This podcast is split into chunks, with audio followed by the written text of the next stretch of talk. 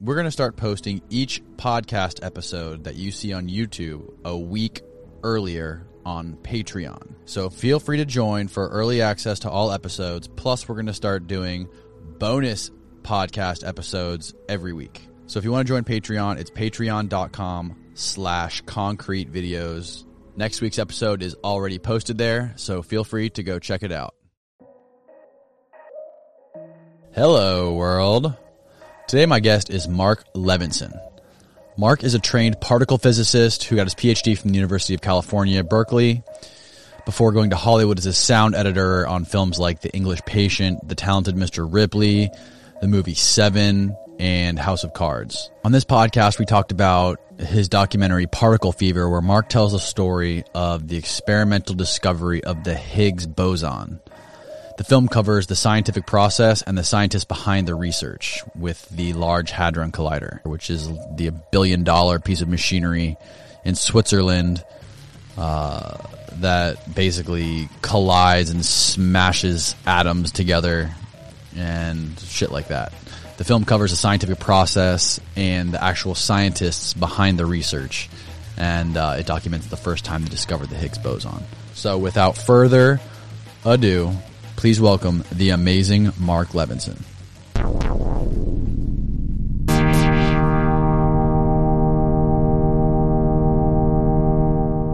Thanks for coming on here, man. I really appreciate it.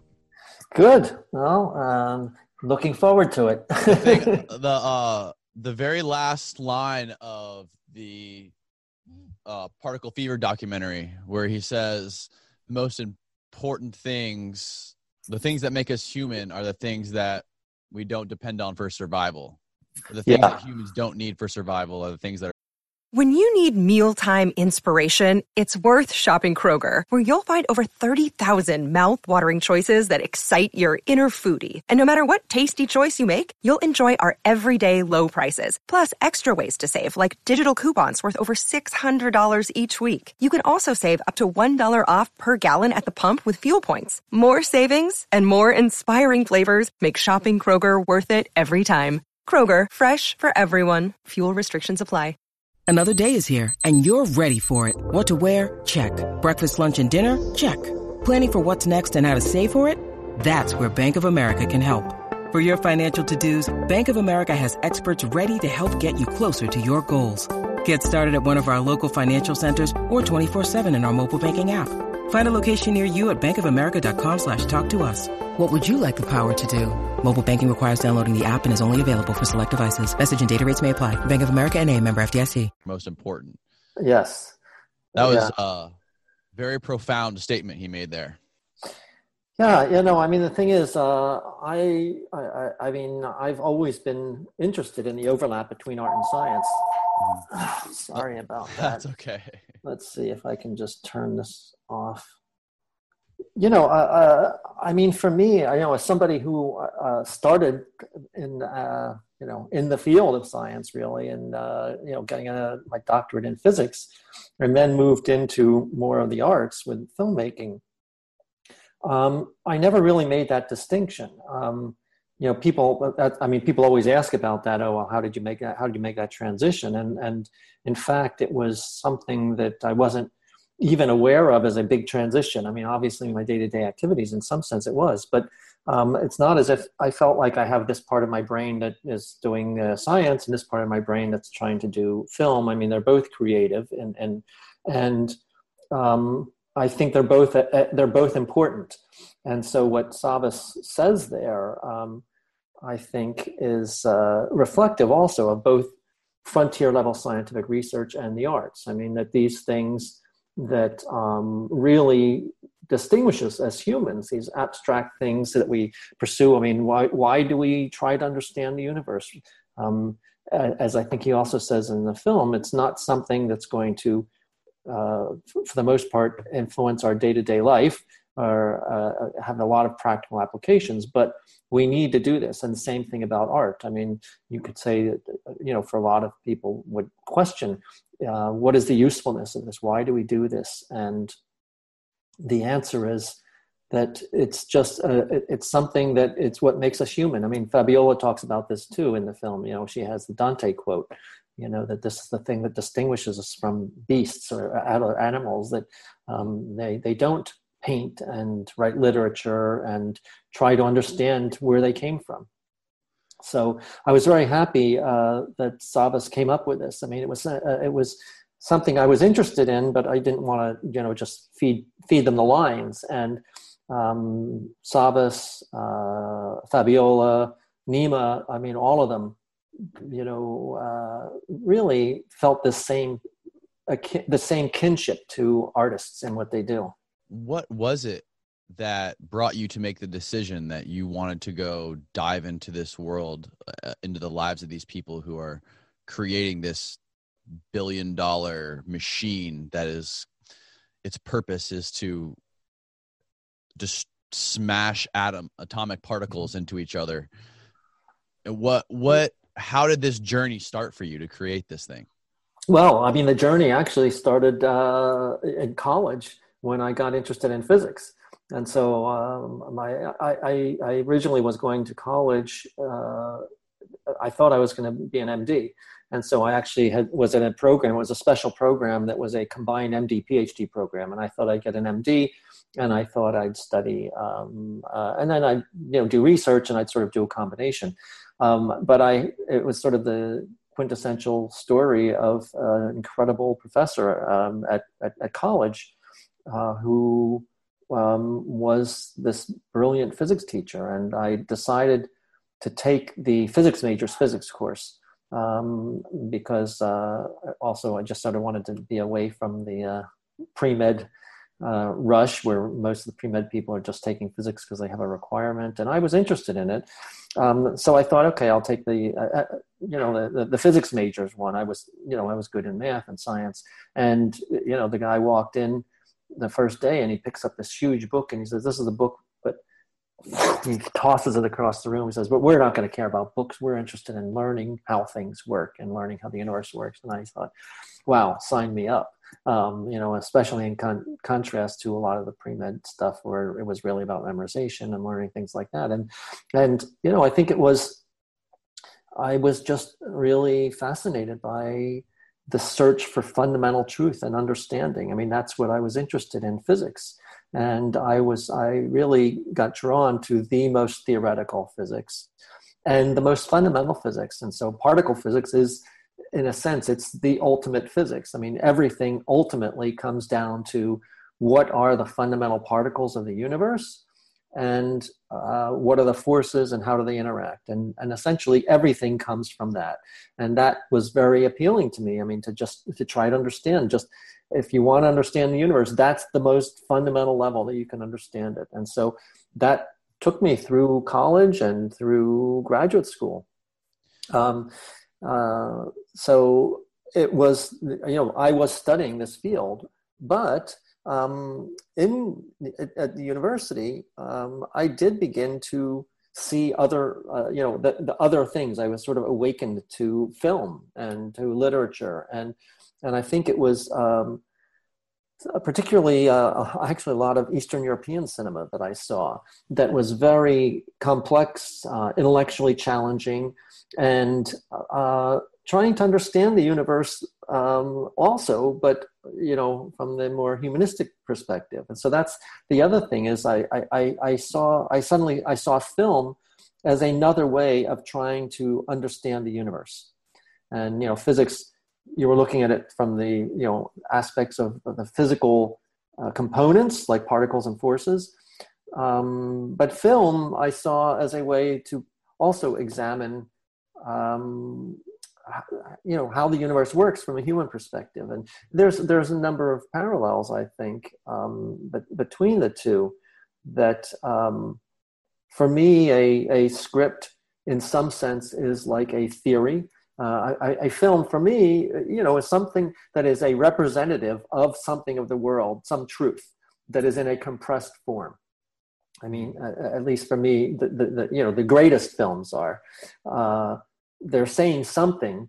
Um, they they contain some sort of truth in a compressed form, which is like a theory in physics. Actually, that uh, you know you look for a theory that that is a simplification of things, but is also representative of much broader things.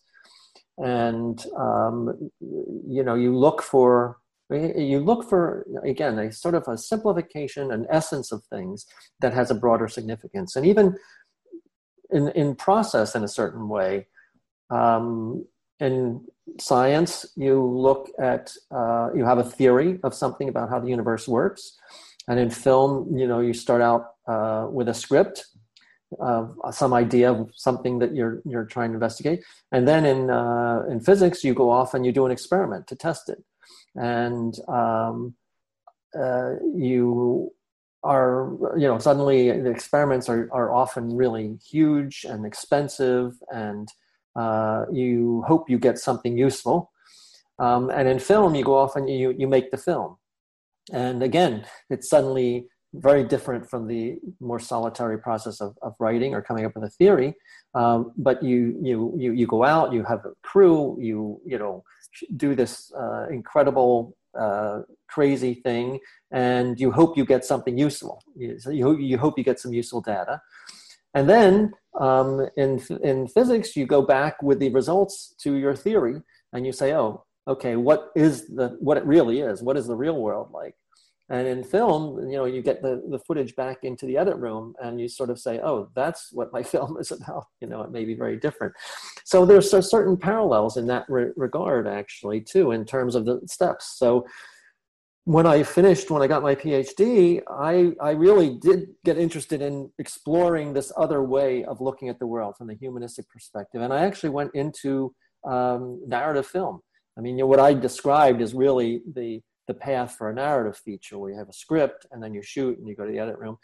And um, I actually had nothing to do with science. I mean, so my foray into film for many years was in the narrative world. Um, I wrote a script about um, former Russian dissident artists dealing with all the changes after Glasnost. Again, it was I was so fascinated by art and artists and you know what they were doing and so I worked in that field. I uh, uh, wanted to do more writing and directing. I I began to specialize in um, post production, working with actors to redo lines and to change lines, and uh, you know something it's called ADR, right, um, right looping, um, and and then alternately working on my own things. But I I was always thinking that I wanted to do something that you know try to perhaps connected the strands of my life. And i was thinking about a script uh, possibly writing a script that you know looked at sort of science in a very realistic way. I mean i, I didn't feel and still don't feel that there's a lot of fiction films that deal with science uh, you know in a very authentic way. And so i was thinking about that. And then i, I um, heard about this physicist uh, david kaplan who wanted to make a he was trying to make a documentary about um, the startup of the large hadron collider. And the large hadron collider was the experiment that was designed to test the fundamental theories of particle physics which is exactly what i had been studying in graduate school. So it was something where i could recognize very much the uh, the issues the stakes um, and I knew um, what was involved, what, had, you know, what people were looking for, and how long they'd been looking for it. And so I could sense that if this thing was really finally about to turn on, um, it could be a dramatic film.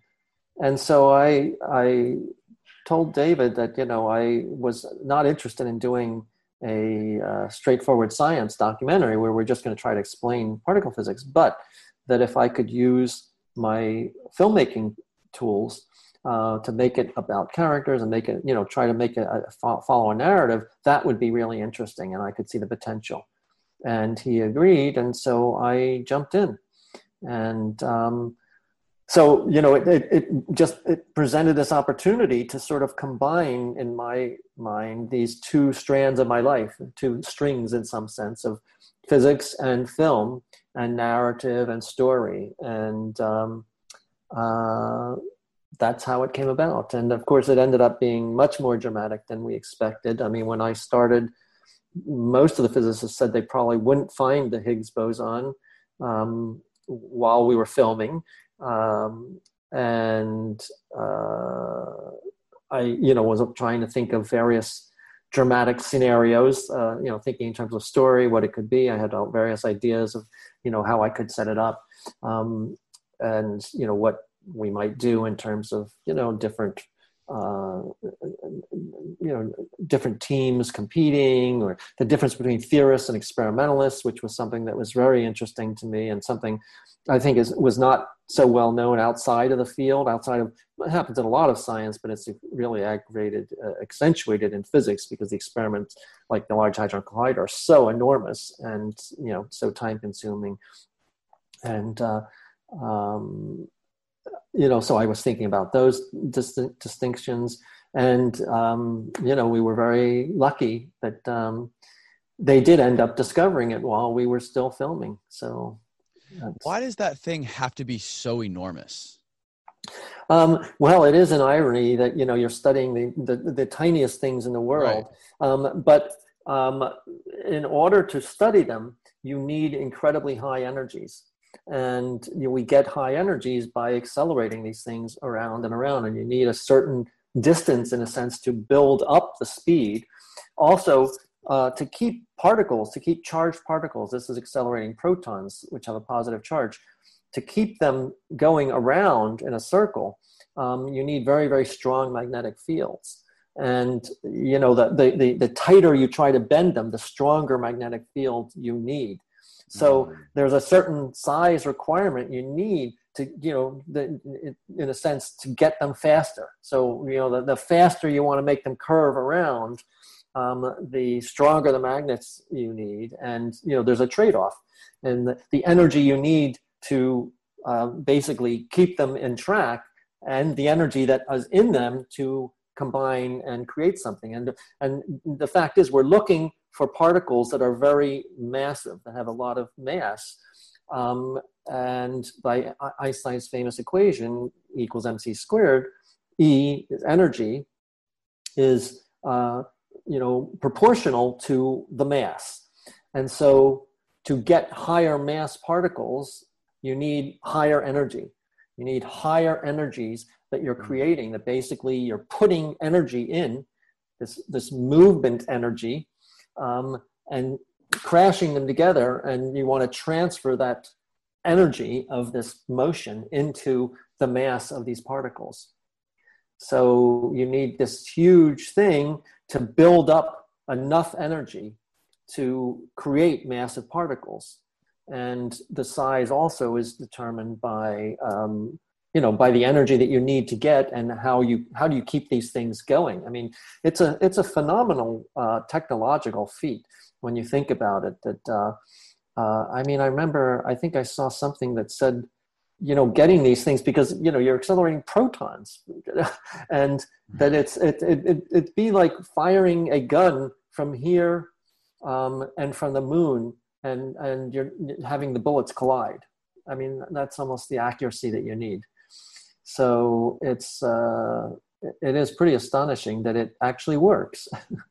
yeah, it's it's extremely mind bending how the like the scale and the enormity of that thing. Like so, there's four different chambers with within that 17 mile loop where the particles actually collide. Why why do those chambers? Can you explain what the significance of those those giant chambers are and why they have to be five stories to it's basically like a I think they described it in the documentary as a five story camera lens. Yeah, right. Yeah. So, um, uh, so yeah, so so the Large Hadron Collider, the Large Hadron Collider itself is this ring of two, basically two tunnels of protons that are sent circulating around in opposite directions.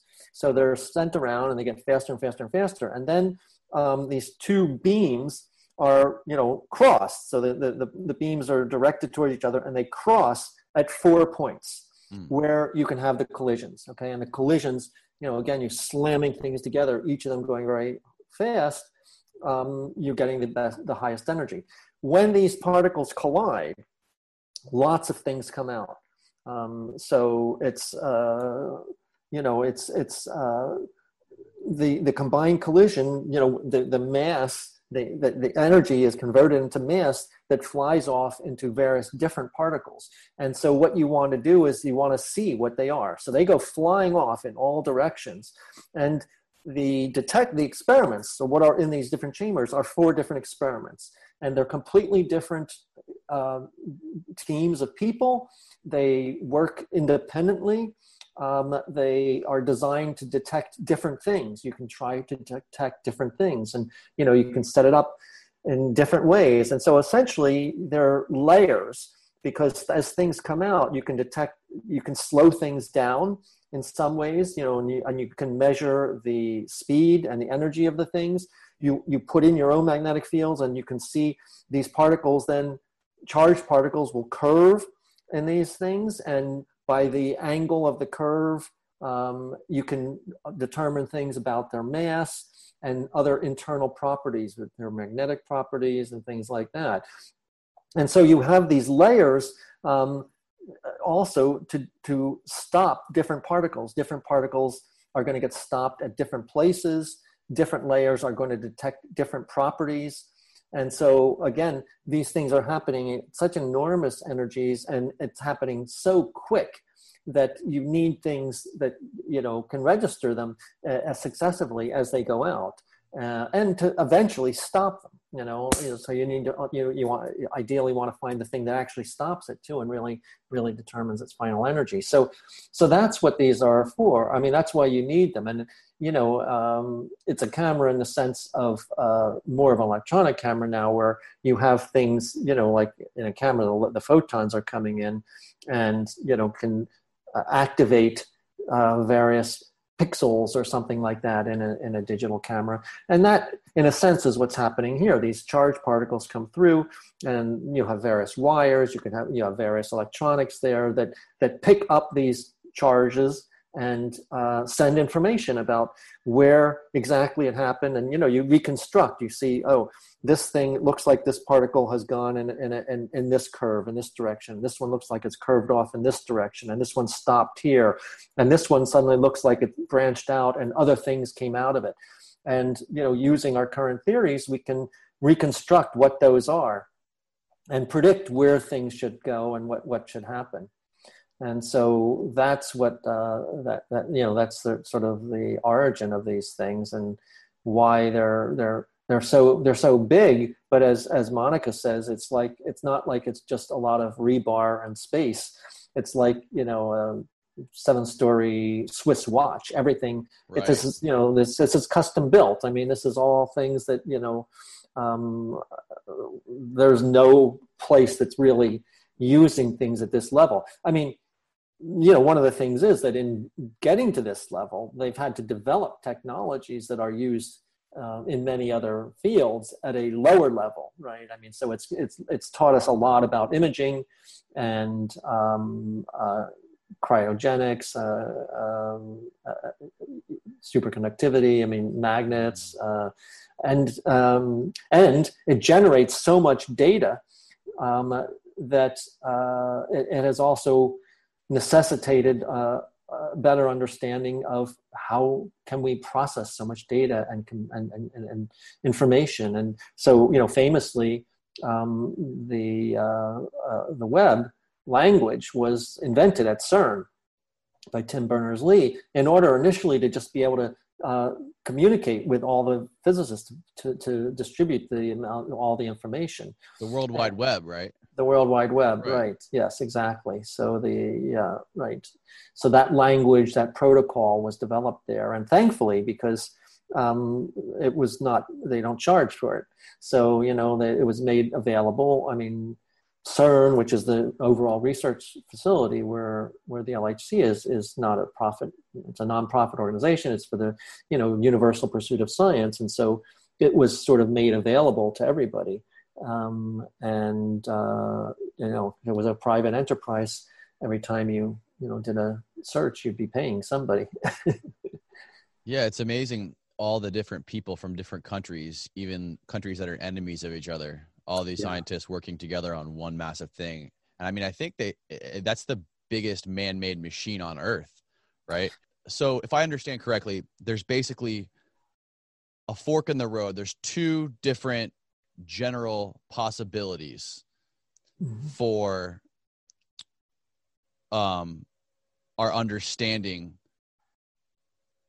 of the universe. There's either the multiverse, which means everything's chaos and we can't understand. We're never going to be able to understand everything because we're only like a, co- a compartmentalized universe on our own and we'll never be able to get any other particles. And then the other fork in the road is called supersymmetry, right?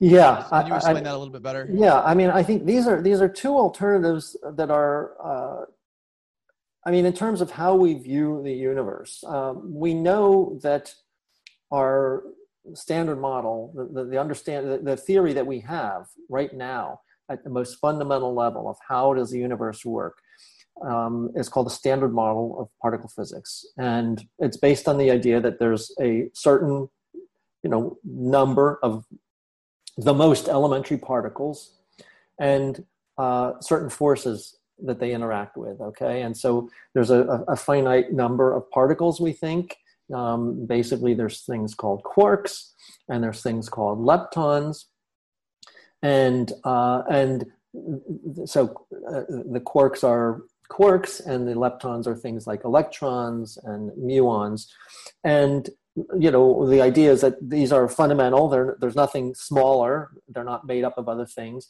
And there are certain fundamental ways that they can interact. They can interact with um, uh, uh, by electro you know magnetic means um, which is the way we mostly are familiar with which is you know when particles have charge you know that they can be they can form electric currents they can form magnets uh, we know that that is both electricity and magnetism now are sort of combined or one one force really.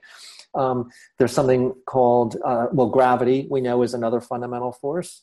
Um, that anything that has mass there's an attraction to it uh, between them.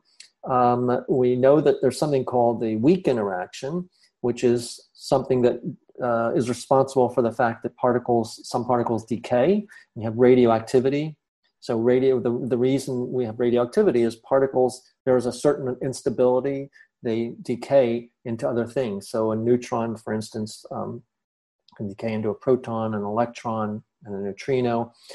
Um, and uh, and then and then we know that there's something called a strong force, um, which is understood as a necessity because we know uh, protons are not fundamental particles. Protons are made up of quarks.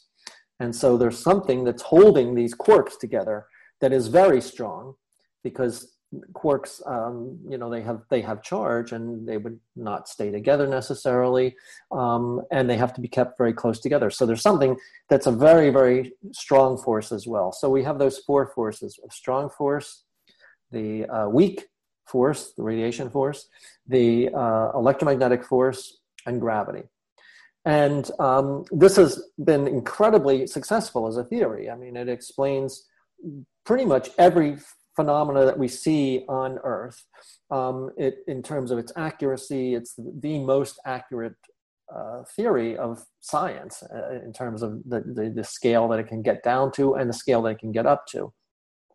But we know that it's not the end story we know that uh, there are things it doesn't explain. As soon as in a sense as soon as you look up into the sky into the cosmos there are very big questions we don't understand. Um, we know that uh, there's there has to be more mass out there than can be accounted for by uh, the particles that we see.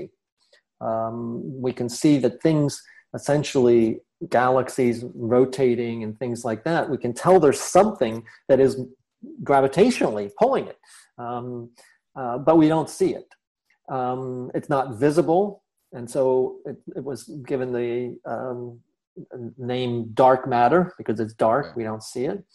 Um, we also see that the uh, universe is expanding. It's not only expanding; it's expanding at a faster and faster rate. It's accelerating. It's getting. It's going away from. It's expanding at a faster and faster rate. As, so there's something we understand that as meaning something in a sense is, is pushing it it's almost like it's pushing it out and we don't understand what that is and that's called we call that dark energy um, we also how can we tell that it's expanding faster? Well, you can tell by um, when when things move away. Light, light. There's something called a a Doppler shift. There's a red shift. So um, it's the phenomena when, uh, for instance, uh, you hear a siren and a siren approaches, and you hear it as it approaches, the frequency goes up and then comes down, and that it's a shift in frequency, and that happens with light as well. And so um, stars and various other things they emit light with certain at certain with, with certain colors okay? I mean light you know different frequencies of light correspond to different colors.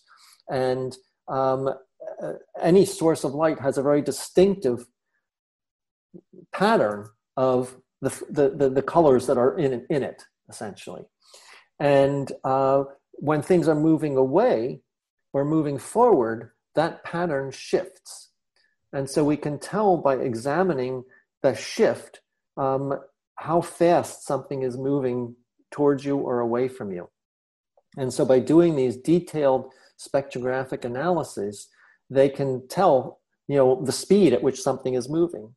And they can tell the things that are further away are moving faster than the things that are closer. Again, looking at at um, you know examining the, the time and um, studying the movements of these things uh, and studying this redshift this shift they can uh, they can get an idea of how fast these things are moving away and how far they are as well. And so um, you know it's incredibly detailed uh, astronomical observations that have really allowed these things. So you know we really yes it is. How do you how do you you know how do you tell what's happening that far out? And it's from very detailed um, spectrographic analysis really of the light coming from the light. I'm saying light it's really electromagnetic radiation uh, you know in all its forms so uh, that includes you know x-rays and infrared and visible light and ultraviolet and, and everything like that. So they look at you know they have they have things that can be that are sensitive to all these different um, these different frequencies. Um, so, um, so, so we know that there are these fundamental problems, and uh, and there's also there were also fundamental questions about well, why is the universe the way it is? Why why there's a different range and for in strength of the forces. Okay, gravity is very weak compared to electromagnetic forces, for instance. And you can see that just by the fact that I can just lift up, you know, a, a, an object like my glasses, and um, you know, the, the the forces that I'm using to lift it are basically it's electromagnetic forces. It's it's you know that's what allows the arm. It's biological. Why what you know movement is contractions of muscles, which are you know ions moving in the arm. So it's electromagnetic. It's fundamentally electromagnetic. But just little me with my arm lifting this can overcome the entire uh, uh, uh, gravitational attraction of the Earth. So that just gives you an idea of how much weaker gravity is than electromagnetic forces. Hmm. And similarly, there's a real uh, hierarchy in the uh, strength of, of the electron of the weak and the um, uh, strong force. And so this was another thing that really was very, very difficult to understand. And, you know, there's things in the theory that don't, that, you know, really don't predict this at all. Um, uh, and there, there's, uh, you know, in terms of the acceleration of the universe as well, we don't understand this. And if you try to do a calculation based on our best understanding, it's humongously off. The calculation is humongously off. It's, it's really one of the worst um, predictions in, in, in, science. And so, again, this is a question well, what are we missing? And, and what's, what's really interesting is it seems to have a very specific uh, and sensitive value this this value at which the universe is, is accelerating, what, what this force is that's pushing it out. Because if it was uh, a little bit more, if the force was, um, you know, if the force was a little bit more, or, or, or the gravitational force was a little bit less, then you know things would never have actually formed. We never would have, you know, in the, in, after the initial Big Bang, they never would have come back together again. You know, I mean, gravity would not have been strong enough to pull it back together. But if it was too much, then uh, uh I mean, if it was too much, then things would not have expanded at all, or it would not be accelerating. So there seems to be this, you know, we don't understand that there seems to be a sensitivity and sort of a very specific number that accounts for this balance between a universe that would never form and a universe because it just flew apart and it would never form because it would just never expand. So there are these various issues, and traditionally in physics, um, we've tried to understand things in terms of the, the fewest number of particles and certain you know there's certain there's a certain patterns certain patterns and symmetry. And um, that has been the approach that has worked up to now. We've seen certain parallels in in particles that they have counterparts to things. And you know it's sort of like a right hand has a left hand and a positive charge has a negative charge and a spin up has a spin down and various things like this. They have a certain symmetry. Um, and so the the hope has been to try to understand uh, any new particles that might be necessary to understand these odd phenomena in terms of the things that we have that they're related somehow that they they sort of fall into the same theory um, and that we just haven't seen them but there's something that they're going to fall into the same pattern. And again I, you know i'm you know behind me have this this uh, this illustration of the standard model of particle physics has this very nice symmetrical you know, round structure. Um, and uh, the hope was that maybe this could be expanded in terms of other symmetries, other other um, you know parallel things, other uh, that that uh, that would follow the same pattern and these theories you know are uh, are called supersymmetry the idea that there's additional symmetries that we uh, are beyond what we know now but we could mathematically see that they could work. And mathematically they're allowed and maybe there's particles that that would correspond to that. And so that that has been one of the big hopes at the LHC is that we'd see new particles that would fall into these new patterns and that could be you know part of our theory our expanded theory but we haven't seen them. And um, so, you know, this uh, alternative idea has arisen is that um, uh, maybe we're asking the wrong question in a sense. And we uh, shouldn't be asking why uh, does the, the, do these numbers have very specific values? This the, the number that determines the expansion of the universe is it's something that's called the cosmological constant. And maybe we shouldn't be asking, you know, for a theory that's going to predict that number. Um, because um, maybe um, it's not a special number um, in general, it ha- it's a number that happens to be special in our universe. And so the parallel that's often made is um, if you look at you know the, the the distance the earth is to the sun and you or, or any of the planets to the sun and you could say well why is it that distance? I mean with the earth in particular you say why we have this very particular distance? It's just right you know that it's not too close where it would be too hot to allow life um, and it's not too far where it would be too cold to allow life as we know it. Um, but what we know is uh, that it's not uh, uh, there's not a theory that says the earth has to be here. Um, it, you know in the uh, aftermath of the big bang i mean things fell into various distances just because of the way things were exploding and gravity and they fell into them. And this one at this distance is the one that allowed uh, life to arise. It just got lucky it just got lucky. Um, but you know, Mars was not so lucky. Um, you know, Saturn was not so lucky. Uh, as far as we know, any of these other ones are not not as lucky. And so this has been this wild idea that maybe there are other universes, and um, ours is the lucky one that uh, has this expansion that allowed a universe to form. But uh, there could be other universes where um, things are not expanding the way they are, uh, where they didn't, or where, you know, maybe it's another universe. Uh, you know, it's of course it's hard to even say, well, what's another universe even look like? But you know, uh, say another universe that also had a Big Bang or something, and that the acceleration is different than than ours, or that you know it's it's you know it never expanded the way we're expanding, and so um, this idea, which is a theory called the, about that there are multiverses, is a, is a competing scheme, and it's a very it's a very different way of looking at the problem, and it's you know it's controversial within the physics community physics community because in some sense you know, physics has always worked on the precept that uh, we could find a, you know, an ultimate theory that would explain everything.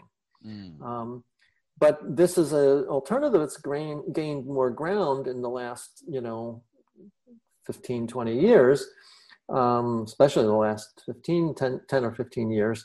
Um, which is basically saying, you know, it's the wrong question to say, how do we predict that number? It's it would it'd be, you know, you'll never predict the number um, because it's a matter of chance that it came out in this universe that way. Um, and, um, you know, there's some support for this idea from other theories. Um, there's, there are theories uh, like string theory that seem to um, indicate the uh, possibility and maybe necessity of different universe configurations. Um, string theory. String theory, yes. Okay. So uh, a string theory is a is a theory um, that uh, basically um, uh, one of the big other biggest outstanding problems of physics is that the weak the electromagnetic, the strong interactions are all, in some sense, um, uh, fundamentally built the same way. Um, they're quantum field theories. Um, uh, they're quantum, uh, really. And gravity is not. Gravity, our, our best theory of gravity is still is Einstein's theory of uh, called general relativity, which is a theory of gravity and it's really just a complete outlier in terms of how it's set up. That it, it, it, it, you know, Einstein gave a theory that basically said gravity is because of curvature in our space and time. That, that uh, it's a very hard thing to picture, but um, you know, we we we come up with three dimensional images of surfaces that are curving, and uh, mathematically, Einstein showed that you know if you think of four dimensions of you know the three dimensions of space and time, we can study those things geometrically, mathematically, and uh, the mathematics shows that if you think about curves in space time, that is completely equivalent to the force of gravity, uh, because gravity we know gravity affects anything with mass, and so anything in the universe that has mass you know uh, is occupying some space and time. And um, we can say that if you move you know if you bend space and time things are going to move in a certain way that's gravity. But this is a very you know it's completely separate from quantum mechanics. And so you know the holy grail of physics uh, in many ways has been to figure out a way to unify quantum mechanics and gravity. And one of the candidates that has um, been you know being worked on now for uh, also quite a number of years is something called string theory which you know in a very simple manner imagines that the little fundamental particles are not like little points balls but they're little vibrating strings. And um, that it's the vib- different frequency vibrations that might correspond to different types of particles and interactions are the interactions of these things. And you know there's hope that this might be a way to unify gravity and quantum mechanics. And it, it's um, uh, there are also indications in string theory that you may need other dimensions and uh, you know, it gives some credence to the idea of a multiverse. Again, I mean, these are uh, none of this is completely proved, but there are you know there are overlaps that that support it. So um, I think that has given more weight to the arguments of a multiverse. Uh, you know, in, in in the later years, in the last years. Um, but um, it's still unclear, you know, uh, which way it's going to be. And so experiments like the Large Hadron Collider, you know, so the, so, so I mean, the, the big thing with the Large Hadron Collider is that in the standard model of physics, there was, a, you know, even though the theory worked incredibly well, at the center of it was this thing called the Higgs boson, um, which was necessary for the theory to work, but had not been seen. And um, in a sense, the LHC was designed to really determine yes or no if the Higgs existed, and it did. Um, and so, in some sense, it was an incredible success. I mean, it was just the ultimate confirmation of, you know, a theory. When you think about it, just this incredibly abstract theory um, that uh, is incredibly elaborate and accurate, and you know, ultimately explains all of the everyday phenomena we see on Earth.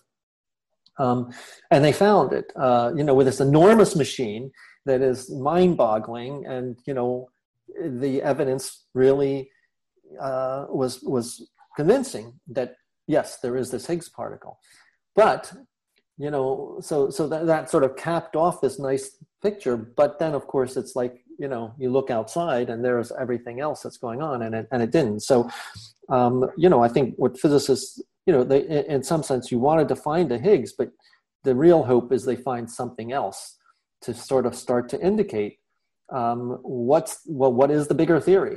What exactly is the purpose of the Higgs, and and what other particles have they found since they discovered the Higgs? Well, the, the, the Higgs is is uh, it's a very unique particle. It's the only one of its kind that has certain certain properties of what are called spin and and and, it, and its mass. And it it it is it's you know in a simple way uh, we understand that it's necessary for uh, particles having mass for them actually having mass that the theory itself um, uh, in quantum field theory uh, is is a is a great theory for particles that uh, are without any mass the way they interact. But in order to um, essentially explain certain mathematical aspects of it, you need something like a Higgs particle. You need a particle that has the properties of a Higgs mathematically to have the theory work out, to have the theory work out and have masses and things like that. Um, you know, there's a lot of analogies people make, and you know, uh, some of them are better than others. But you know the one that's most often used is is the idea that you know the Higgs is this field. It's a it's it's a it's a field that permeates everything, and particles moving through the field get mass. I mean, and the simple analogy being, you know, uh, throwing a part throwing a ball through the air versus throwing it, you know, trying to push it through water or molasses. You know that um, that the different the, the, the, the, the, medium that things move through mm. determine its mass. So the Higgs sense. is the Higgs is like the medium. The Higgs is a medium. So the Higgs is, you know, fundamentally the Higgs is something we, we call a field, and you know what we believe is that in the very very early universe, for you know, uh, right after you know the Big Bang, in some sense, this field turned on you know that suddenly this field turned on or it was created in these early at this early stage. And uh, particles obtained you know uh, attained mass and you know began to have the interactions that we know. Um, so the higgs is a field. What we know is that in a field you know when you combine these particles you can excite the field and it uh, it, it manifests itself as a particle coming off. Um, and so that's what the Higgs boson is. The Higgs, you know, when they see the Higgs particle, it's a perturbation in the Higgs field that when we, we combine these things at such incredibly high energies and it creates a disturbance in the Higgs field that we see as the Higgs particle, as the Higgs boson. So, are there is there any way, or are there any theories that suggest that there could be like dimensions that we can't even perceive with our senses? Oh yeah, yeah. I mean, we can't perceive with our senses more than you know, right? Four. I mean, you know, the three physical. I mean, the three space dimensions and one time dimension. So yes, so yes, so that is the question. I mean, all these ideas. I mean, many of these ideas. Well, certainly string theory uh, uh, posits more dimensions. Um, you know, this is this, this, question of multiverses is do do multiverses correspond to more dimensions? And you know, there's various theories about you know why don't we see them? Uh, you know, is it possible that there are these dimensions, but somehow they're they're all crunched up? So beyond our dimensions, they're crunched up and they're so tiny that we can't see them. They're folded on each, into each other. But um, yes, I mean we you know we we don't see these dimensions uh, clearly in, in, in our normal activity, but there are theories about how if they exist there might be they might be manifested. Okay? And um, i mean again just to give you an example of what this could mean for uh, uh, you know it w- would mean uh, essentially it would be a bizarre phenomena uh, where something might just appear. So uh, one of the classical examples is if you think of um, if you think of the fact that suppose you lived in a you know on a piece of paper suppose we lived in two dimensions mm-hmm. so a piece of paper is just two dimensions um, and you know you you walk around you're just on the paper you can't see above or you can't see below so all you can see is what's in the paper, in the plane of the paper. And now, suppose there is another dimension. You're not aware of it, but there is another dimension, and some ball, you know, comes in and enters your universe. Um, well, what would you see? You would see, you know, when it first touches, you'd suddenly see a spot. And then if it's a sphere, you know, you'd see it expand and as it goes through it, it, you know and passes through the spot would get bigger and bigger and then it would get smaller and smaller and then it would disappear right and so it would be this phenomena that you would not be able to explain with our nor- with your normal theories of you know you've never seen anything like this. Suddenly something appeared mm-hmm. and disappeared. Um, and that would be evidence of something you know possible evidence of something from another dimension. So um, you know that's in, in, a sort of a one simple way to imagine what what does this mean? What you know what would it be if there's another dimension and how could we detect it and so we look for strange phenomena like that that we couldn't that doesn't fit into our theory but might fit into how it, it would work if it was um, you know if it was coming from another dimension right it's not something that you could explain with just shapes that's right. You couldn't, or you know, just like you know, forces that we know and things like that. So, right. so you know, evidence, yeah, of, of other dimensions would be really weird phenomena. You know, is there any weird phenomena that sticks out that that people have that we've found in the past decade or so that uh, hints to anything like this? Not that I know of. No, okay. I mean, no, no, no, no, uh, like sudden appearances of a, of a UFO or things like that. Yeah. So um, no i mean that's but that's what they're looking for is they're looking for things that don't you know that don't follow the normal rules of physics but might uh, uh, follow you know might be explainable in terms of some of these other theories. And there are other theories that do explain these. And and you know using other ideas and, and multi dimensions and things they can try to explain some of uh, some of the uh, you know missing uh, understanding in cosmology. Um, but that you know there's not enough there's nothing that's definitive for sure at this point have you heard of this element called 115 i think it's i think it's 115 i believe a new element that was recently discovered in the past i believe in less than 10 years where um uh, i think i've heard bob lazar talk about it the guy who was working uh he was working near in roswell at uh, area 50 or near area 51 Hmm. Um, and I believe it was an element that was used to basically fold gravity. Hmm. Um, and it was uh, basically the story of him is he, he worked at a, a secret base near uh, Area 51 where they found these outer worldly crafts that the way they moved was instead of using a combustion engine to pull air in and shoot air out the back what it did was it bended gravity around it to accelerate in any direction. Like there was no acceleration. You don't start off slow get faster and then slow down. It's just instant up down left right. Hmm. And apparently, from what he was explaining, was that it's this special this special element called 115 that enables these crafts to to basically fold through gravity and use gravity to propel itself in any direction. Mm, I, I don't know anything about this. I have okay. to say, yeah, yeah, it's fascinating. Um, so, yeah, what particles have been found besides the boson, the Higgs boson?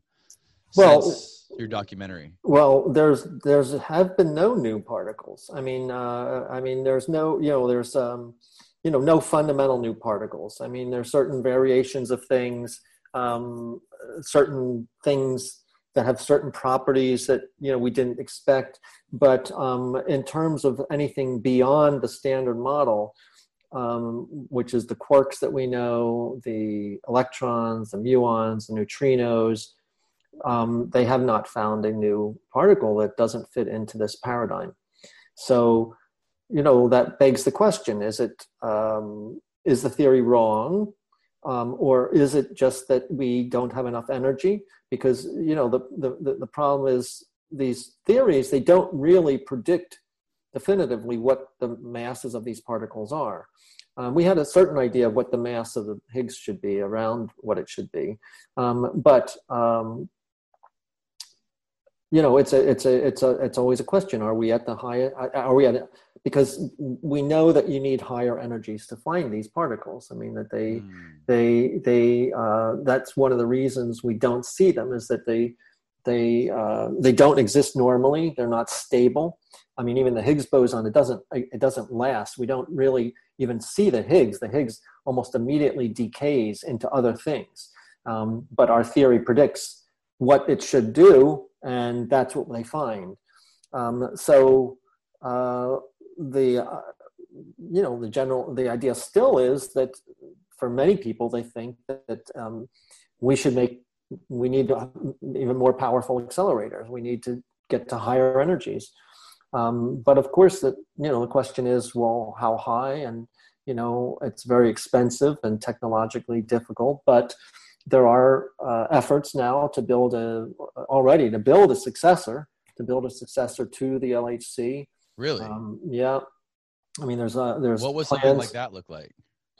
Well, again, you could do uh, it could either be a big ring, another ring, even bigger, or um, the other alternative is a, a, a, linear collider, where you basically you have things that you know are, are originated at two ends and you just accelerate them right to each other and bang them together. And so there are proposals um, in Asia, and there's a proposal at CERN, but these are, you know, 20, 30 year plans. So the LHC itself is still, you know, very active. They actually have just upgraded. They're in the middle of a, a big upgrade.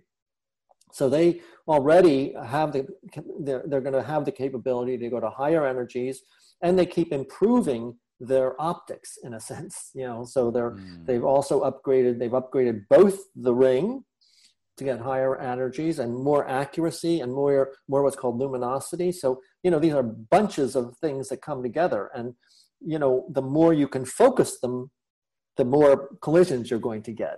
Mm. um, it's not and that's not just one proton one proton.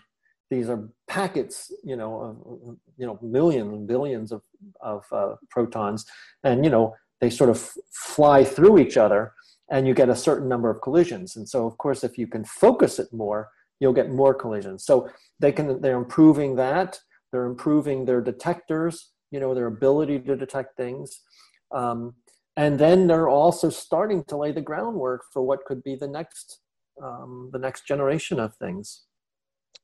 Um, as well as you know there are, there's also a lot of efforts to see can we learn anything about this from alternative experiments. And there are alternative experiments that are looking at other phenomena that are looking at the way these things called neutrinos behave. Neutrinos are, you know, these light particles, very, very light particles that are, you know, involved in weak interactions and they pass through almost everything. Um, but they have very unusual properties and they might be able to shed light on some fundamental problems. And so people are looking for them, you know, often in deep caverns in the earth where you know, they build them really, really deep and, you know, um, in mines and things, hoping that they, you know, that they can stop them and analyze them. Um, and then, you know, more and more uh, astronomical studies uh, where, you know, people are hoping as you know, our sensitivities are getting better and better and they're coming up with new techniques, maybe they'll find something that sheds light on issues like dark matter and dark energy. So, um, you know, the, the, the problem is, I mean, the scale of these things now are, are huge. And so, of course, they're very expensive. And this gets back to, you know, the issue we talked about right at the beginning of this is um, what is the value, you know, what, what value does society place on these things that um, are as Sama said, not necessary for survival, but they are, you know, intrinsic to our need to understand and our curiosity. And, uh, um, you know, that's something we as a society have to evaluate. Well, that's an interesting question. How much money, do you know how much money has been dumped into the Large Hadron Collider to date or into CERN and who, who pays for all that? So, I mean, I think the, the, the construction of the Large Hadron Collider was, I, I think they say about $10 billion uh, to, you know, get it to the point of finding the Higgs boson. Um, it's a consortium. So CERN, which is the consortium of, of uh, countries, was actually uh, an outgrowth of UNESCO. So it was created shortly after uh, the end of World War II. And it was a consortium of European countries that the idea was to unite these countries who often who had been very recently uh, enemies into the peaceful pursuit of science. The idea is that science um, could be this unifying uh, this unifying endeavor that you know there's a truth to science that uh, would transcend political differences and opinions and things like that and uh, and so uh, there are these founding, you know, members of CERN, and they each contribute money based on their size. And so that's where a lot of the money comes from. And then there are other affiliate uh, countries and institutions that contribute money for the privilege to be able to work on these experiments. Because, you know, essentially, if you want to uh, if you want to be at the forefront of understanding uh, particle physics, you need to be, you know, participating at CERN.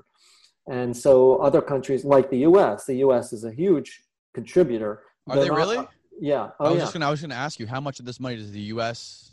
How much input does the U.S. have, like financially, into this? Uh, you know, I'm not sure how much, but it's. I mean, it's probably at least I don't know. I, I, mean, again, I'm not sure. I'd say order of magnitude of 200 million or something like that. Mm. So it's not it's not it's not inconsiderable. Um, and so what happens is uh, it usually it can come from uh, it can come from the U.S. government, but often also from universities. So universities that want to participate, they want to send their their um, students there, then they contribute and they get affiliated with one of the experiments so whether you know whether it's Atlas or CMS or LHCb, um, um, they um, contribute a certain amount of uh, money, you know, for their students to, to go and to work there. Uh, so that's what you saw in the film. Um, is that um, Monica, the, the graduate student Monica, uh, she was formerly, I think, at that point, she changed. She was at University of Pennsylvania. Then she was at University of Chicago. She was formerly a University of Chicago student. She was living at CERN, working at CERN full time. But um, you know, it was the University of Chicago collaboration that was working on Atlas, um, and um, they you know contribute a certain amount of money to do that, and they build things. They work on it. So they work on the detectors. So CERN itself is really, I think, I, I believe, really supported by the um, members. You know, so that's the ring. You know, that's permanent staff. You know, um, uh, uh, I think there's 1,500 or so people that are permanent there that are part of CERN. The experiments are really they're they're independent things. They are uh, and they're supported by the institutions that participate in it. So all the universities that work on Atlas or Alice or LHCb or CMS, um, they are independent organizations, groups of universities that come together. Yeah, we want to work on this together, and we're going to have uh, we're going to put this much money into the experiments. So uh, the funding for the experiments is a little different from the funding of the ring that they people maintain the, the ring. The interesting thing to me about all of this, I think the most interesting thing to me is that you know there's so much that goes into this massive massive undertaking of the the LHC and all the experiments that go on. And it's it's a very difficult thing for a normal everyday civilian to wrap their mind around right? Hmm. um you know normally if someone explains this to somebody who's never heard about it you say well what's the point what's the hmm. goal what's the goal of all this hmm. But what I've realized is that no matter what the goal is, the coolest thing is that all the things that you can discover on the way to that goal, like for example, the World Wide Web, mm-hmm. like all the different innovations that come along in the process of trying to reach some peak, mm-hmm. you know what I mm-hmm. mean? Or some summit of some like some big discovery, some aha discovery. Mm-hmm. Is that the the the interesting things that are innovated or discovered or learned about on the you know during the process yeah i well i think that is exactly the point you know and again it relates to this question we brought up right at the head that that, that savas encapsulates in other people is that um, um, you know the people that do this for the most part don't do it because they want to um, make a better mousetrap you know they're doing it because we want to understand, but the offshoot of that is um, unpredictable and uh, immeasurable, and it has resulted in so many other things. Um, as I say already, I mean, from the LHC, I mean, the advances that we've gotten in understanding, you know, um, how to work with super cool temperature things, materials sciences, uh, optics things, um, magnetic magnetic phenomena, information processing, um, uh, you know, the web. Um, yeah, I mean, you, you, know, even even just at the, the, the simplest level of information. I remember um, a number of years ago. Um, you know, we, we obviously are having an information explode. We have we're living in an age of information explosion, and um, my uh, a, a, cousin of mine was working in uh, the field of uh, bioinformation and you know in particular dealing with all the genetic sequencing and our understanding of genes. And you know uh, this used to be it used to be very hard and expensive um, but it was changing where now the cost of um, you know sequencing dna was getting you know less and less and easier and easier. And suddenly people in biology were being you know faced with an enormous amount of data. And um, they didn't know you know how do you deal with this? And so they decided they need to see seek out the advice of the people that deal with the most data of all and it's the people at cern. And so they went to them and talked to them. And so one of the things that that you know was interesting he said at that time is that at cern the amount of data created at the lhc you know the the trillions and trillions of collisions every second there's it's impossible for us to uh, imagine we can't we can't deal with it.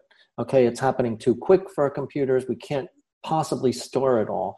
And so the first stage in after the collision is that it goes through an analysis it's, it's called the trigger and it immediately uh, throws away a huge amount of data which is uh, things that they already know about and are not interesting and so it, it filters out at the very first stage a lot of uninteresting things that were not needed. There's a lot of junk, a lot of things that aren't interesting.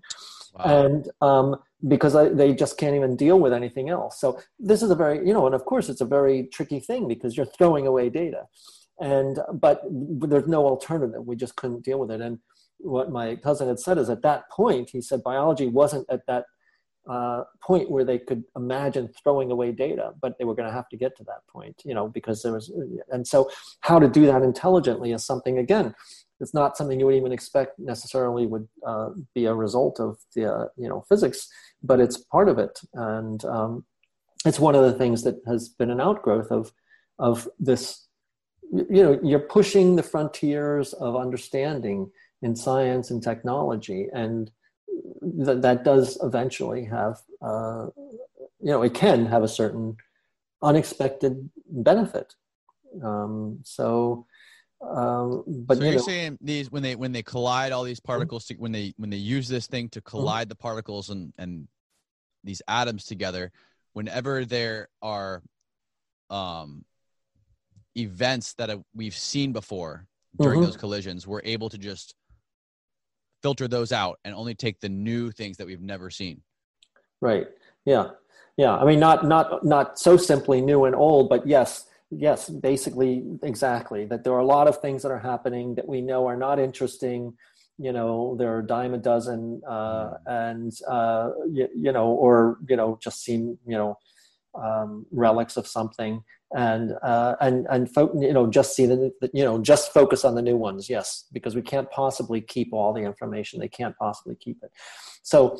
Um, you know, uh, talking to people that are on the trigger division at the, at the you know, the various experiments, they become very, uh, very popular with their collaborators because, you know, certain theories predict certain things could happen and so it's a you know it's a very tricky you have to make some you know tricky decisions about you know what things you're going to eliminate because everybody may not agree on what are the interesting things but they have to make certain decisions um, or they couldn't possibly deal with any of it. So how, how are they are those are those just sort of like clickbaity headlines where they talk about making uh, little black holes with the LHC or or specific, like purposely creating black holes? Well, uh, mostly yes. You're seeing clickbaity things. I mean, yeah, yeah. so so the theory does predict that um, it, it you know it's possible that it could create really many black holes. Um, but the idea that it would create a black hole that would destroy the universe is just complete fiction. Mm-hmm. And um, you know, uh, it was uh, uh astonishingly, it was mostly uh, promoted by this you know ridiculous high school science teacher in hawaii. And you know but because it had such you know sensationalistic aspects it was picked up by the press everywhere. And this guy really knew nothing.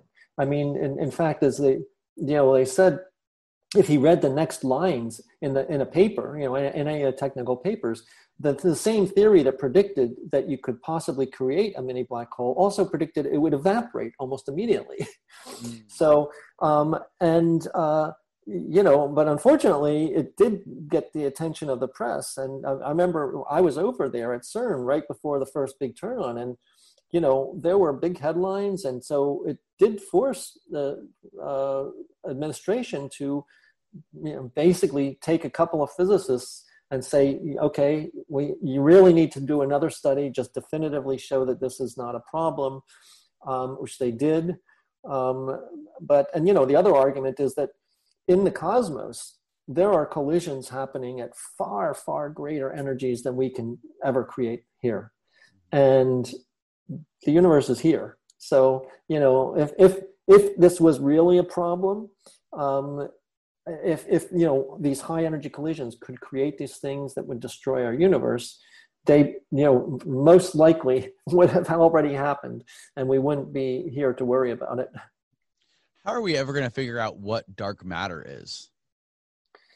Uh, well um, i mean it's basically just blackness nothingness right? That's well, how, that's how we can perceive it yeah yes well but we do it does have effects on mass and things like that so mm. you know we do um, dark means that it's not visible electromagnetically it doesn't mean that it's not uh, all that it doesn't interact in other ways we know it, it interacts gravitationally so we can we can detect things that don't emit light because of the other properties. I mean, there are other particles that you know don't emit light that don't have a charge or something like that.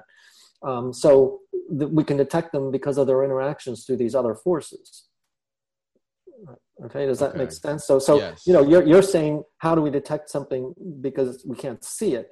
But seeing is only one way of detecting things. Uh, Mhm. We can detect things, which is how we know that it exists, which is how we know that dark matter exists because of uh, gravity. So it affects other things, right? So, so um, you know, if you saw if you saw something rotating, you know, uh, uh, you know, it's, it's, it's- you saw something that you can see, and it's going around in a circle. Uh, you know, we to keep something going in a circle, we know is gravity needs to keep something going in a circle. There, there needs to be a force. Okay, I mean, even at the simplest level of, of Newton's laws, we know that things, you know, if they don't go in a straight line, there's got to be a force that's holding it in. So the reason things, you know, any object, any object with mass moves around something is because something is holding it in. Now, that something could be um, electricity and magnetism. And so if, you know, if you have a positive, or, or say you have a positive thing at the center and an electron around it, like, you know, this primitive idea of an atom, right? An Mhm. electron, okay, it's, it's the electromagnetic force that's holding it together, right? The a- attraction between positive and negative charges. Um, you have the earth going around the sun. It's because the sun has a huge mass and the earth is on the other has also has mass and it moves around it but you know suppose um, you know uh, it's possible that um, you you don't see something so suppose there's something out there and it doesn't emit light Mm. like the sun. But we see an object we see a planet moving around something okay? Or even what we see is sometimes whole you know whole galaxies moving around something. We know something is there. Something is there. We can't see it because it's not emitting light like the sun but we know something is there. Um, and so that's how you know if you study the motion of these things you know what the speed is what the distance is what the curvature is again the curvature is really important how, how we can tell what the strength of this thing is and what- we can tell properties about it even though we can't see it conventionally with light Have you ever seen the movie Interstellar? yes uh-huh. What did you Yeah. think about? What did you think about it? Did you like it? Um, uh, personally, I liked the human story the most, um, but I think you know, I mean, um, I've heard Kip that. Thorne the, was, yeah. was was involved in it. I mean, in fact, I think one of what what I read is actually one of the originators of it, and you know, so I mean, you know, uh, Kip is a you know very very respected physicist, and you know they. I think made it as realistic as you know as possible and, and in a speculative way. So it had uh, it had uh, you know it was very very legitimately done. They I, I know that the graphics people actually really worked with I think with scientists and even I, I think may have even written a couple of scientific papers on how do you visualize certain of those aspects of it and things like that. Mhm. So so it really dealt with that as well. Um, again, you know, I mean, it is um, look, for me an interesting thing is I I primarily I I consider myself a filmmaker at this point, and so I when I look at a film, I'm looking um, at how they are dealing with that aspect of it, and I thought there were some very interesting things there. I thought you know with the you know I, I actually thought the way that they handled some of the things nearer the end with the the different dimensions with the daughter and the father was was uh, very very interesting actually the hardest part for me to conceptualize was the way that time changed.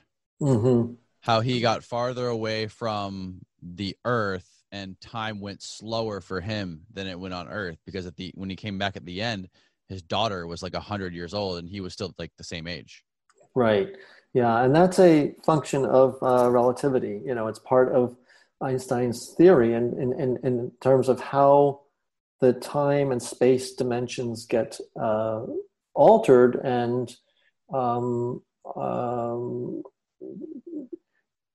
again in a, in a similar way to um, i mean you know somewhat parallel to what i was talking about the way you know things shift when they're moving in color right that you shift mm-hmm. frequencies there's a you know a, a, certain sense too what you can imagine that you know it's time also can be changing you know that mm-hmm. uh, when you're moving when you're under under under the effect of a field of a strong gravitational field or something like that so so i don't know if that helps at all but think in terms of the way we know that sound or colors can shift when you're moving well mm-hmm. um, time as, as can as well actually i think the next thing that we're going to discover at cern is time machines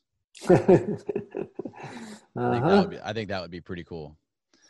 That would be cool. what else are What else are you working on now? What uh, it's been a while since you released that that movie. Right. So I, 2014 you released that.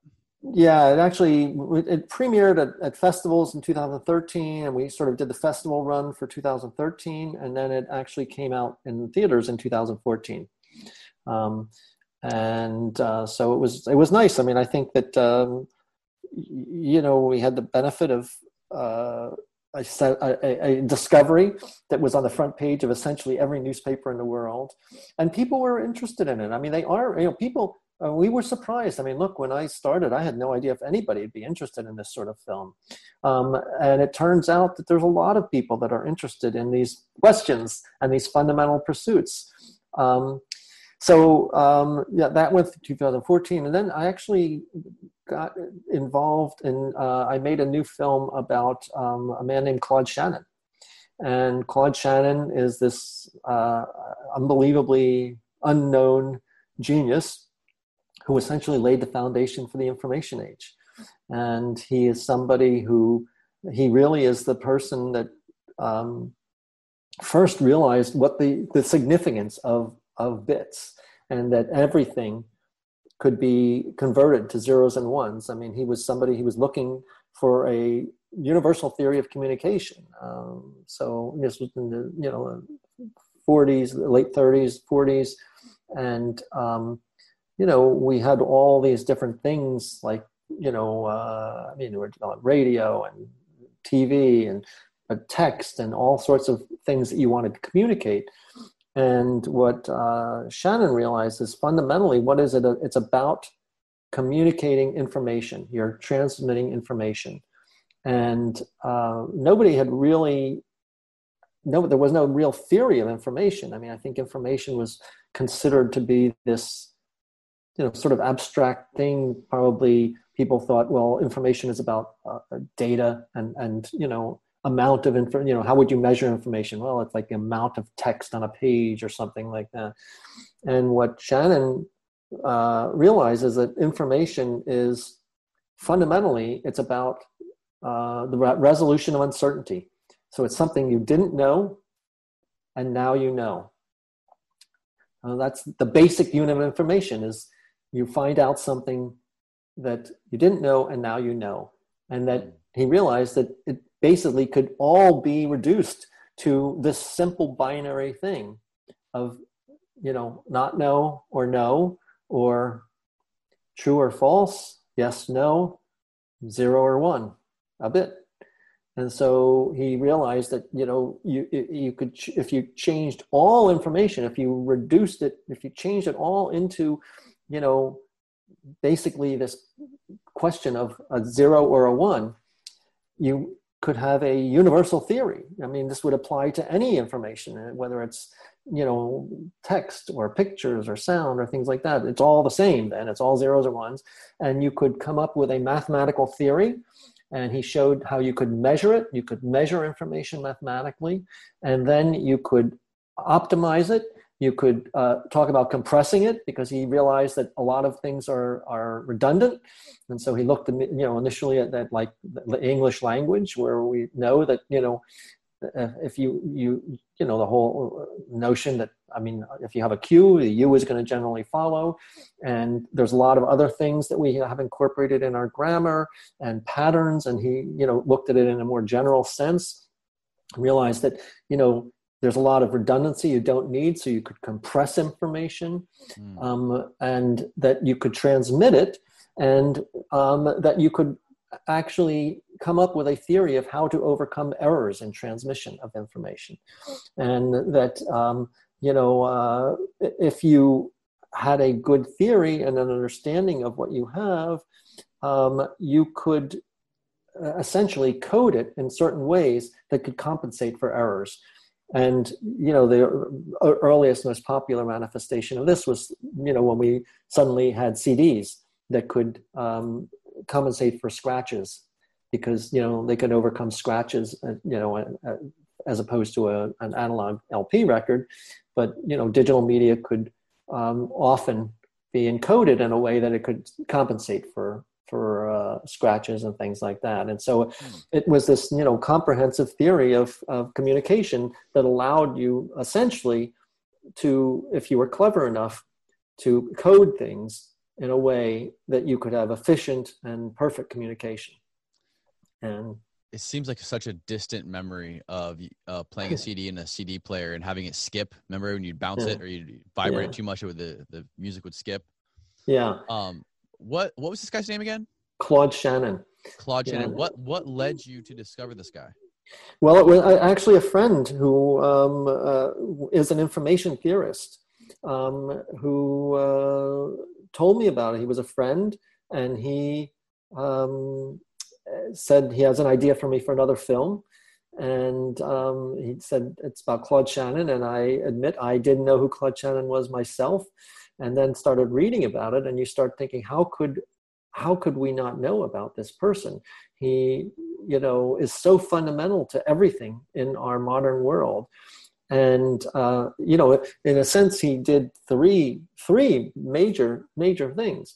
Um, as a um, as a grad student as, as for his master's degree um, he actually was the first person um, in, in, uh, in 1938 to realize that um, you could men, meld um, something called Boolean algebra. So Boolean algebra was um, a mathematics of thought. I mean, it's basically, you know, uh, you see these sort of logical arguments that, you know, so and so does this, so and so does this, then this does this, and you know it's sort of the logical statements that can lead to a conclusion you know that children don't like alligators alligators eat children you know you could do this sort of series of things. And they were all just that it, was basically logical statements and he showed how you could uh, make those mathematical. And they were all and the, just being about true or false you know that statements were either true or false and you could use you could make logical arguments. And you know was the basis of you know how we think that this is a logical argument. And what shannon realized is that that basic you know true false aspect could be mapped to uh, electric circuits which are either on or off and so the on you know a circuit is either on or off and then that could correspond to true or false and he showed that basically any logical argument you could have an electric circuit to um, mimic it. So you could basically make circuits that could do logic. And so, in a sense, it's the basis of the idea of, of, of a modern computer that does something more than just, um, you know, uh, adds numbers or things like, or, or, or, you know, makes steam. Like so, something that's true or false? Yeah. So, so true or false could be correspond to just you know whether a circuit is on or off whether you know, whether a switch is is you know connected or not and so you know the whole the basis of this of idea of a computer that you know really could do logical operations uh, comes from this. And this was his master's thesis. Um, then during the war um, he was working uh, he was at bell labs and he was working on cryptography. And he wasn't that interested in um, you know specifics of code breaking. So you know a lot of the effort during the war was you know how do we break a code? You know this was like the enigma with alan turing and things like that. But shannon was really interested in a much more theoretical fundamental question is like what is a code? And how much information do you need to break a code? Can you make a code that's completely unbreakable? And so he wrote a paper um, that basically people consider as the, the uh, foundation of theoretical cryptography. Um, and then he really worked on, he came up with this theory of information theory. And it was really, he was working on it on and off for 10 years and didn't really talk to anybody about it. It was just something, nobody else even was thinking that there was a theory of information, mathematical theory of communication like this. And he sort of wrote a paper in 1948, two big papers that just sort of created this field and threw down a challenge basically because he predicted that if you could find the right way to code things into zeros and ones, if you could find the right way to code things in zeros and ones, and then to compensate for errors, that you could have perfect communication. And he, you know, threw this down in his paper in 48, and it took um, until the 90s to basically be able to prove everything. And people began to use it right away. Mm-hmm. um, and you know and and you know it was very important for even for like the voyager for our satellites the way the reason we can actually communicate over these huge distances because you know they were using applying principles that, that shannon had laid down in terms of how you could compress the signals how you could compensate for the noise of you know millions of miles of travel um, you know, and it was used in obviously compression is is you know something that uh, is critical to our light way of life. I mean, the whole idea, you know, the way we compress images, the the idea, the ability to be able to for us to talk on Zoom and see images. Yet it all comes down to basic principles still of what Shannon laid down of how to encode information, how to transmit it. So um, uh, you know, it seemed like a worthy subject. But even more is that I, when I re- began to read about him, I found out that he was a really unique individual in terms of he was a very playful, and um, there was a um, series of there was very little footage of him at all, um, and he was very shy. He didn't write a book. Um, you know, I think in terms of why don't we know about him compared to other people. Um, but the um, IEEE, uh, which is an electronic the Institute for Electronics Electrical Engineers, a professional society, they did an interview with him in the 80s. And there were a couple of other interviews with him in the, in the 80s too. Um, and um, it was at his house.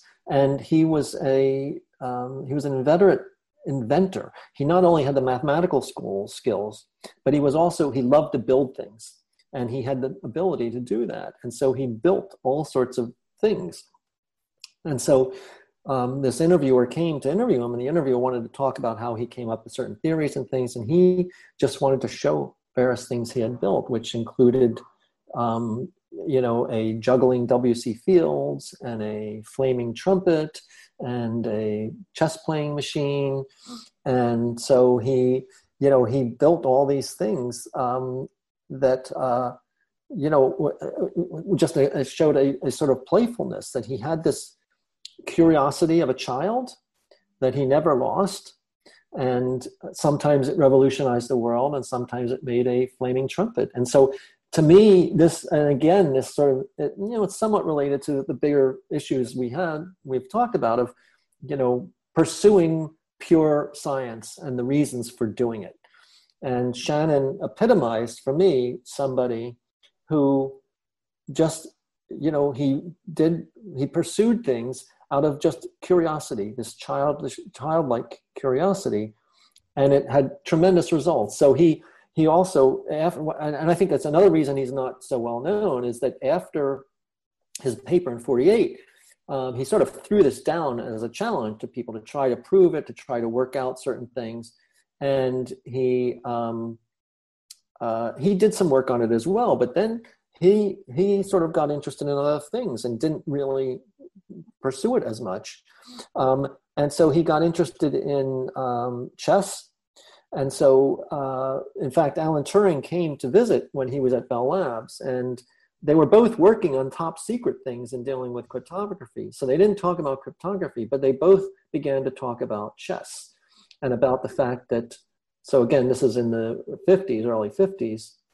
Um, could a, you know, would a computer ever be able to play chess? And so Shannon actually wrote the first paper about how a computer could play chess. um, and uh, and built a primitive machine. It couldn't. It could only play six moves because the computers didn't have that much capability at the time. Mm. But he he built the first, uh, you know, at least one of the first computers that could play chess, and wrote the first paper that I actually I met um, some of the uh, people at IBM that made a Deep Blue. So you know, Deep Blue was the computer that IBM made. That was the first computer to to, to beat a, a, world champion, a grand champion. So it, it you know it it, it uh, you know famously um, uh, won the grand the, you know the, the grand championship of chess. Um, and uh, he said that basically um, everything in you know still in terms of um, computer chess goes back to Shannon's paper, basically that he laid the way for that. So he built that. He built, you know, one of the most, one of the first, uh, probably one of the first um, uh, artificial development device development, artificial intelligence devices of a little mouse that could find its way through a computer. Um, he um, uh, then he got very interested in juggling and unicycles, and he uh, came up with a mathematical theory of juggling. He built unicycles. So he just was sort of extraordinary, and and he was very playful. So to me, um, again, I got interested in the idea of this film. You know, first of all, I mean, to let people know what this man did, but also as a model of how. And so um, the film actually is a. I, I ended up doing a real hybrid film, and so where I was able to I, uh, sort of recreate the interview. I mean, there was no footage, but I, I had this text and I sort of wrote a script based on that, um, you know, as if we were doing it and, and, found somebody, had an actor, and we were able to film actually in uh, Shannon's house. And we were able to get a lot of these devices. Some of the things he built were at MIT Museum and in various homes, and you know, the family had them. And so we recreated the whole the house in the house and uh, used this interview, uh, you know, as the sort of core of the film, which was to really get the sense of Shannon as a person, and then and then have other people talk about uh, talk about him and and illustrate some of the things he did. So so that film, which is, is called The Bit Player, um, was something that I was working on, you know, uh, for a couple years after that now, um, and premiered last year at the World Science Festival, and it's actually now out on Amazon Prime and on Curiosity Stream. So, um, so that's you know that was my last big effort. what was the scientific theory for juggling? I'm curious. Well, uh, yeah, he he you know he looked at it from a mathematical perspective of like you know uh, as he said you know uh, how long the ball is in your hand, how long the ball is in the air, you know, mm. gravity, the size of the ball, as he said, even, uh, you know, how many hands, uh, you know, the speed at which you throw it.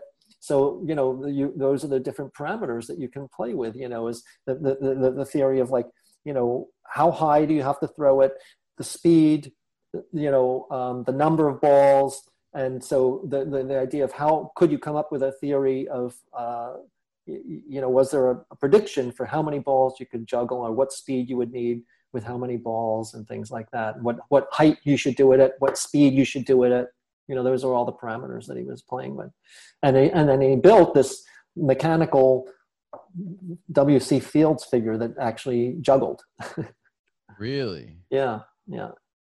That's amazing how you can how you can take things like juggling or chess and solve them with basic math equations. Yeah, yeah, that's exactly it. I mean, think that's and that's the you know that's the real genius is how do you translate something like that into uh, into mathematics that can be useful, and mm-hmm. that's what uh, you know that's what Shannon did. Is he, in some sense, the one of the the genius things of of information theory is that he was able to abstract from the complexities of the content of information.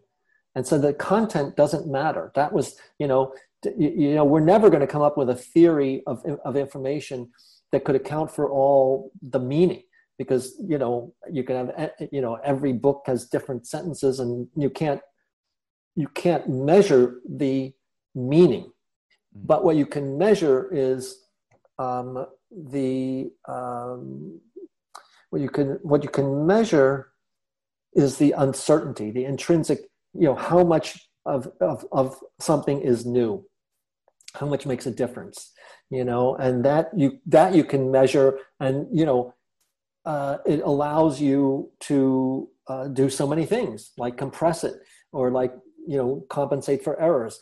So you know, he it was this abstraction of information separating meaning from um, you know an intrinsic thing that you could actually deal with. And you know it actually has had so many has so many consequences now in unexpected fields. I mean when it first came out there was a big move you know people uh, you know uh, just were like jumping on this idea of you know using it for everything you know gardening and this and that and landscape design and architecture and uh, you know everybody you know uh, in, in the in the social sciences and we're all excited about this idea and using it. And and shannon sort of pulled back and he famously wrote in a very a short paper you know where he said people should get off the bandwagon that this is you know where this is a very specific theory and we're still working out the details and you know we need to we need to focus on that 1st mm-hmm. the irony is now it's continuing to have incredible amount of applications un- unexpectedly and so as you know as varied as um, uh, in genetics where um, when we you know it's interestingly i mean relating to something i was telling, talking about before is you know when you do it when you try to sequence genes we can't technically still you can't basically do the whole thing in one strip. You can't, we, we can't technically get a whole strand of dna so what they do is they do it in segments. They have to break it up and do it in segments. And then the question is how do you put these segments back together again so that you know in the right order and it turns out that they're doing it using they're using uh, Shannon information theory. It becomes an incredible an, an, an, integral point, an integral tool for how to see how these things go back together again. So he's actually having you know. Uh, a role and i mean information theory is important there it's turning out to be information uh, in physics has turned out to be a very very important concept and for for a long time physicists didn't care about it at all but um, it sort of changed with um, uh, the idea when when when Stephen Hawking started talking about black holes, and black holes um, started becoming more becoming to be more seriously considered, and what uh, you know a, a, black hole is something where basically uh, you know everything it's so strong the gravitational force is so strong that everything that comes you know too close to it basically gets sucked in. Nothing can get out. Not even light can get out. That's why it's called black. Okay? So there's another example of something you can't really see but we can see the, the effects of it. And we now know that there's black holes possibly at the center of every galaxy. Anyways the the the the, the paradox of the black hole were that um, it seems that anything you threw in um, would be lost in terms of the information. Hawking famously showed that, in fact, black holes can leak. That um, that that you know because of quantum mechanics at the edge, things can leak out, but it's just a very diffuse radiation, so it doesn't reflect anything that went in there. So no matter what goes in there, you know, whether you throw an elephant in there or a book or anything like that, what comes out is all the same. And so information has been lost. We've lost the information about what went in there. What do you mean um, what comes out is all the same? Um, think of it as, as radiation. So, you know, okay, whatever, you know, uh, uh, you know, uh, more concretely, you know, uh, if a star, a certain star goes in, certain stars fall into a black hole, other mm. planets, things fall into it. Yeah. What comes out is just a certain radiation. There's nothing that tells you what went into forming the black hole. Okay? Does that make sense or? Kind of losing me. Okay, so, well, so well, well there's nothing, you know, it's just, it's just like, you know, uh, different things can fall in, different planets, right, right. but but what comes out is just light, you know, or heat. Okay, so it's it okay. doesn't. There's nothing we can't get we can't learn anything about what went into the black hole by what Right. comes out so there's information lost the information about what the thing was that went in is not what comes out So do things? Are you- saying things actually are ejected out of black holes at a different position, like it's somewhere else? No not in somewhere else. That comes out uh, you know uh, it radiates. So we know black holes we can see that there's radiation coming out very very low level radiation. Okay. okay which was initially thought not to be possible. It didn't seem like radiation is light. Um, uh, it didn't seem like anything could come out. Um, we know things do come out um, but what comes out isn't related to what went in.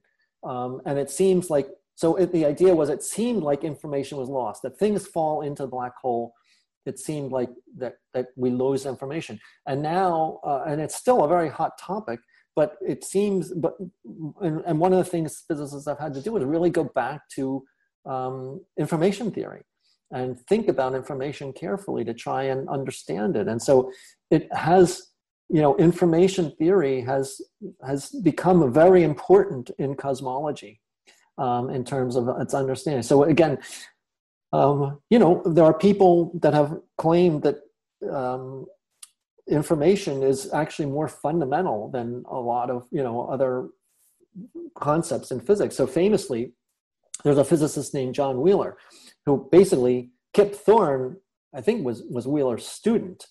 And so kip thorne from you know interstellar right? So he um, worked with wheeler. They wrote a famous book on gravitation. And um, wheeler very much believed that um, in the end information was everything. He, he famously coined the, the phrase it's from bits that he felt that everything was ultimately going to have to be looked at from the terms of information. So um, you know that's still I, don't think that's been borne out but it's still uh, it's still something that people talk about is information. Is that the fundamental way we should look at the world in terms of information? Not just information and communication but just is that the way we do we need to come up with a theory of the universe based on just on information? So um, it's had a lot of applications and um, Well, it's interesting. not- they, they do go hand in hand with the information that you get from combining particles with the LHC. I mean, it, nothing means anything unless you have those ones and zeros that are transmitted to those hundreds of thousands of computers, right? Right. Yes. Well, that yeah, that is the way we analyze it for sure, and that's you know, I mean, again, CERN, you know, um, uh, you know, is at the forefront of how do we um, how do we handle so much information? How can we compress it?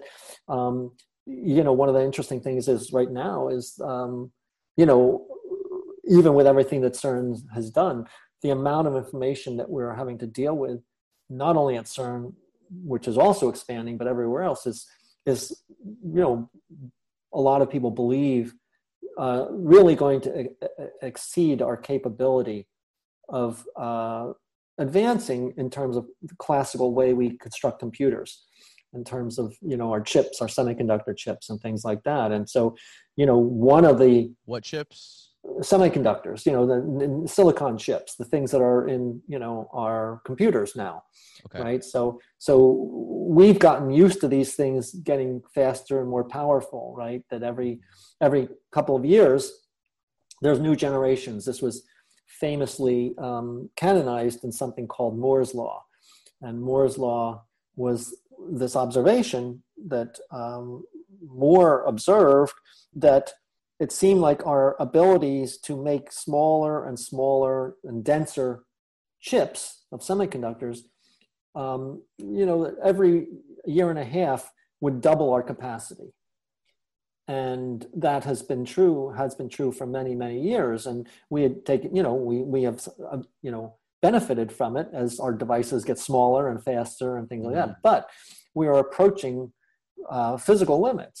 You know, we're, you know, we're at the atomic level almost. And so, uh, and we're generating more and more data, especially like in artificial intelligence and things like that with these, you know, so-called machine learning uh, devices that are becoming so, you know, more and more uh, evident.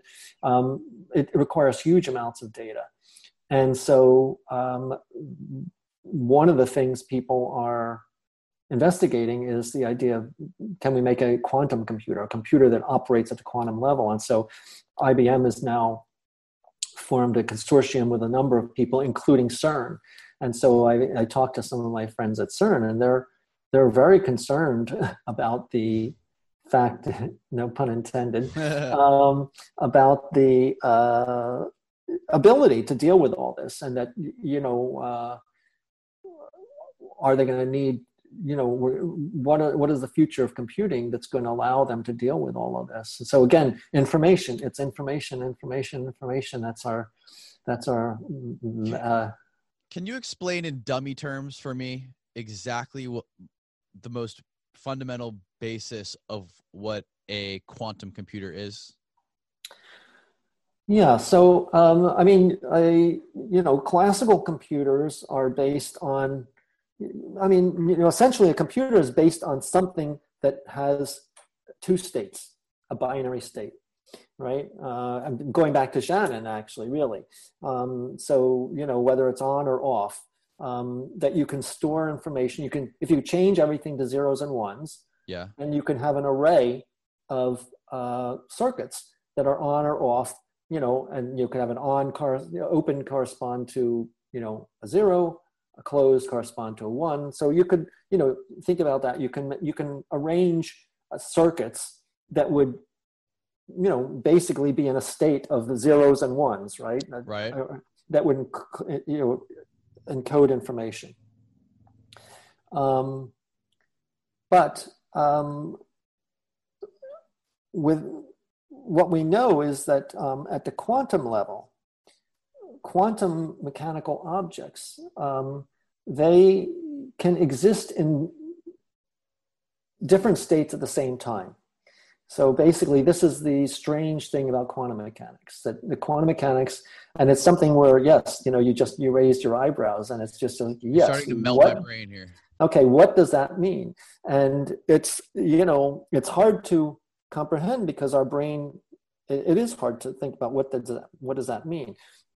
I'll give you an example. The simplest example, or one of the best I've seen, is if you think about a coin. So, okay, so a coin can be, you know, up or down. Mm-hmm. Uh, okay, so heads a coin is heads or tails. A coin is heads or tails, um, and that sort of you know corresponds to a classical, you know, chip, basically a bit. Okay, that it can be one or the other, just like a, an electronic switch could be on or off.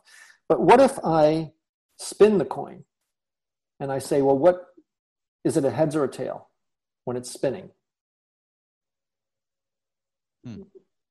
Well, yeah, I mean, it technically has the the little tiny edge around. It has the it has the edge, but exactly, but it's you know it is in it is it's really in both states at that point, right? right. Until it until it falls until right. it and that that is essentially a, a, a, parallel to way the way we think nature works that nature um, is not in fixed states at the quantum level. Um, when we want, when we observe them we see one state or the other. But uh, in the interim period it is in both. And so um, if you think of uh, you know a, a classical computer you know everything is fixed. Everything is you know it's either on switch or off switch. And so that is you know so any a single switch um, can have two possibilities.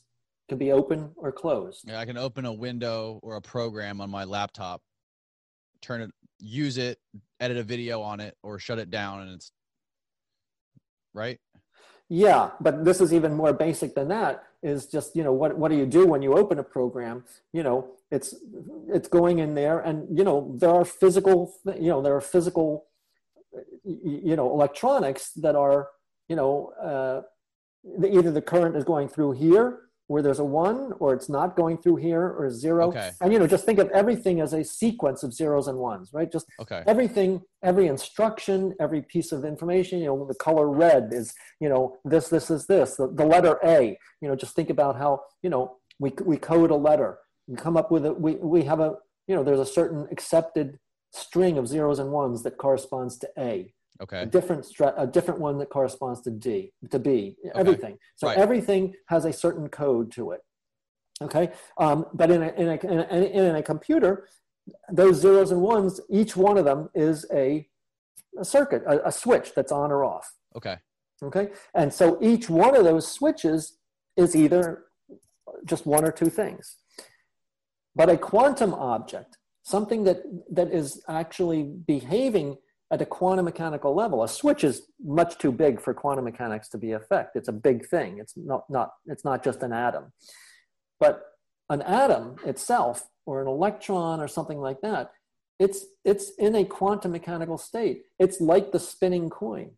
And so it can be both at the same time. So, you know, unlike in a classical computer where a switch is it's either open or closed. Okay. an, a, a, a, an atom or an electron is spinning and it could be either up or down or in between.